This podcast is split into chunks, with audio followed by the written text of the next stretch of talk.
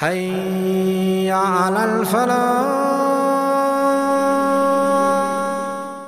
Three hadith where the Prophet ﷺ says, I guarantee Jannah. Now, if you hear Rasulullah ﷺ say, I guarantee you Jannah, what are you going to do if you're a Sahabi? You're going to listen very closely. And he does this, alayhi salatu wasalam, three times. And they're all around the same theme. So let's go over these three ahadith, inshaAllah ta'ala, very briefly.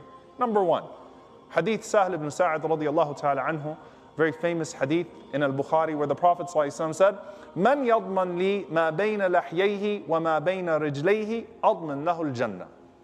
Whoever guarantees for me what is between their jaws, meaning their tongue, and their private parts, what is between their legs, their chastity, their modesty. Whoever guarantees modesty and guarantees their tongue for me, I guarantee that person Jannah. Meaning, if you are able to gain control over yourself in these two regards, in the way that you use your tongue and in your chastity, I guarantee you Jannah. SubhanAllah, when you look at the Quran, Allah Azza wa Jalla, as He describes the believers, Allah subhanahu wa ta'ala mentions عن اللغو معرضون لفروجهم حافظون that they're people who guard their tongues and they guard their private parts. They guard their chastity. They stay away from zina and what leads towards zina. They stay away from adultery and fornication and what leads to it. Rasulullah said, if you figure those two things out for me, I will guarantee you Jannah. Now there's another hadith which all falls within this. So if you think about these two, what, how do you branch out from these two? And this hadith, I want you to try to memorize the traits, inshaAllah ta'ala. There's six traits that the Prophet ﷺ mentions. The first three of them should be very easy if you've attended the last few weeks of the khutbah. it's hadith Abu Umama radiallahu ta'ala anhu, an authentic hadith. قال عليه الصلاة والسلام أكفلوا لي بست أكفلوا لكم الجنة that guarantee me six things and I will guarantee you Jannah. Six things. Rasulullah ﷺ said, إِذَا حَدَّثَ أَحَدُكُمْ فَلَا يَكْذِبْ When you speak, don't lie. Then he said, وَإِذَا وَعَدَ فَلَا يُخْلِفْ And if you make a promise, don't break your promise. وَإِذَا تُمِنَ فَلَا يَخُنْ And if you are entrusted with something, don't betray the trust. Basically, three traits when it comes to hypocrisy. قال عليه الصلاة والسلام وغضوا أبصاركم واحفظوا, واحفظوا فروجكم وكفوا أيديكم and the Prophet ﷺ said, guard your gaze, your eyesight, and guard your private parts, and guard your hands from hurting people. Interesting hadith. Six traits. Rasulullah ﷺ said, if you have this, these six traits in your life, I will guarantee you Jannah. Now it's very interesting is that there are two fountains the fountain of sidq, the fountain of truthfulness, and the fountain of hayat, which is modesty. And all of these traits are going back to the exact same two things if a person can maintain these things in their life. And you know what else the scholars mention? Is Rasulullah would never say, I guarantee you Jannah, with something that was not observable. All of these traits are observable. If you're trying to make a serious claim with Allah subhanahu wa ta'ala to enter into Jannah, are you able to actually look through these six things and say that I am not guilty of harming in regards to these six things? Also, some of the ulama mention what? That when you look at these things that the Prophet ﷺ gives, they're all about restraint. And what does Allah Azza wa Jal say? وَنَهَى النَّفْسَ عَنِ الْهَوَى فَإِنَّ الْجَنَّةَ هِيَ الْمَأْوَى A person who's able to restrain themselves from their desires, they have Jannah. When you think about Jannah, a person starts to think about Qiyamul Layl, a person starts to think about lots of fasting, a person starts to think about lots of charity. And the Prophet ﷺ is saying, Jannah first and foremost starts off with what? Guard these things. Guard yourself, protect yourself, restrict yourself in this regard. And lastly, dear brothers and sisters, there's an intersection between haya and sidq an intersection, which is that the scholars say a lack of haya in the deeper sense is even more subtle than hypocrisy. When we talk about the signs of hypocrisy, as it comes into terms with the way that you deal with people, there are obvious violations, obvious violations of contracts, obvious broken promises. There, you know, a person makes a promise and they break their promise. A person says something and they know that they're lying. a person is given a, a secret and they break that secret, or they're trusted with something and they break that trust.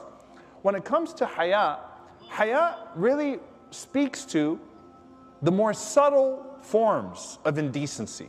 What do I mean by that? A person who is sneaky with their lying, to where you could cheat someone right in front of you and they never even knew it. You didn't really break your promise, but you kind of did. Because hayat refers to a person having a sense of shame and decency that they govern themselves by, where even where they have a loophole, they don't take advantage of the loophole. So the, the, the, first implementation of this is the obvious, and that's why when Allah subhanahu wa ta'ala says, يَعْلَمُ خَائِنَةَ الْأَعْيُنِ وَمَا تُخْفِ الصُّدُورِ That Allah knows what the eyes, the fraud of the eyes, the betrayal of the eyes, what did we say that was? That a person is looking at you and you lower your gaze. As soon as they walk by, you look because they no longer can see you.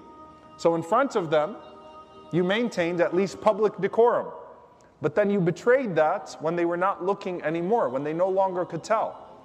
The Prophet ﷺ also said, عن أبي هريرة رضي الله تعالى عنه, لا ينبغي لصديق أن يكون لعانا.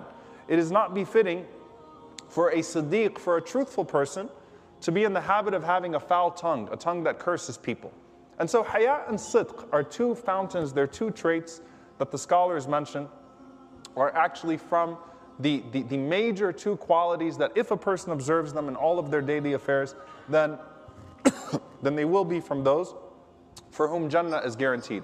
The last thing, dear brothers and sisters, and I'll end with the hadith from the Prophet is that both haya and sidq are reverence for the sight of Allah subhanahu wa ta'ala upon you in areas where Allah Azza is most likely to be not remembered. What do I mean by that? When you go into salah, you say Allahu Akbar and you start to think about the sight of Allah subhanahu wa ta'ala upon you. Haya, modesty, and shyness is not cowardice. It's not because someone else is looking at you and maybe you're just not that aggressive, you start to calm yourself down. Haya is first and foremost with Allah subhanahu wa ta'ala. That you're shy from the sight of Allah subhanahu wa ta'ala upon you. And so you know that Allah sees things that maybe the person in front of you is not seeing in the moment. You know that Allah sees you when other people do not see you and you're always thinking about the sight of Allah subhanahu wa ta'ala. So I want you to think about it this way. You know how when a person gets into their salah stance to say Allahu Akbar and now let me think about Allah Azza wa Jal watching me and pay attention? Haya and sidq actually mean that you start to do that when you're engaging in a business contract. You think of Allah's sight as you get into a conversation. You think of Allah's sight upon you, Allah is watching me, and I'm making this promise right now. I'm not going to break this promise. Allah is watching me and I'm about to speak. Allah is watching me and I'm in front of that computer screen, I'm in front of that phone, and no one else sees me right now. Allah is watching me. So, haya and sidq means that the gaze of Allah subhanahu wa ta'ala upon you is guiding your societal transactions in the same way that a person would start to guide their worship. Where before I embark on something, when I'm about to do something, Ya Allah, I'm shy. I'm shy. I don't want to violate what Allah subhanahu wa ta'ala has told me not to violate. The last hadith where the Prophet ﷺ guarantees Jannah, and we'll end with this. Hadith of Mu'adh bin Jabal radiallahu ta'ala anhu, and it has several variations. قال عليه الصلاة والسلام أنا زعيم ببيت في ربض الجنة وبيت في وسط الجنة وبيت في أعلى الجنة لمن ترك المراء وإن كان محقا وترك الكذب وإن كان مازحا وحسن خلقه the Prophet ﷺ said in this authentic hadith in the Tabarani, he said, alayhi salatu wasalam, I guarantee a home in paradise.